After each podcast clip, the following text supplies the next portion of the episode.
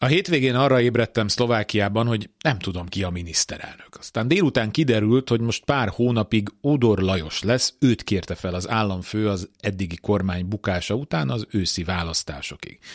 Hogy valóban tud-e kormányt alakítani, az meg kiderül a pozsonyi parlamentben. Nem tudja ki az az Ódor Lajos? Semmi gond, sok szlovák sem. Amúgy egy elismert magyar nemzetiségű közgazdász, a szlovák jegybank eddigi alelnöke szokták a szlovák euró atyának is hívni a sajtóban. Egy technokrata, ahogy mondani szokás. Tehát kortyogattam a kávémat, közben kinéztem az ablakon, a kis kelet-szlovákiai város utcájára, és a következőket tapasztaltam. Minden úgy zajlott, ahogy zajlani szokott. Emberek jöttek, mentek, nyitva volt a bolt, a szomszéd kórházba kibejárt a mentőautó, az ég kék, a fű zöld.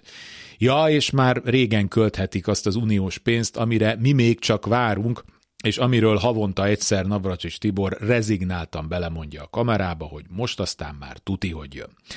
Magyarországon már egy teljes generáció cseperedik fel úgy, hogy nem látott mást hatalmon, mint Orbán Viktort.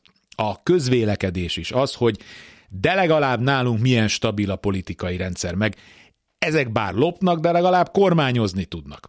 Nincsenek viták, nincs tökölés kompromisszumok hajszolásával. Felmerül a kérdés, hogy ettől mi akkor most leköröztük például az említett Szlovákiát?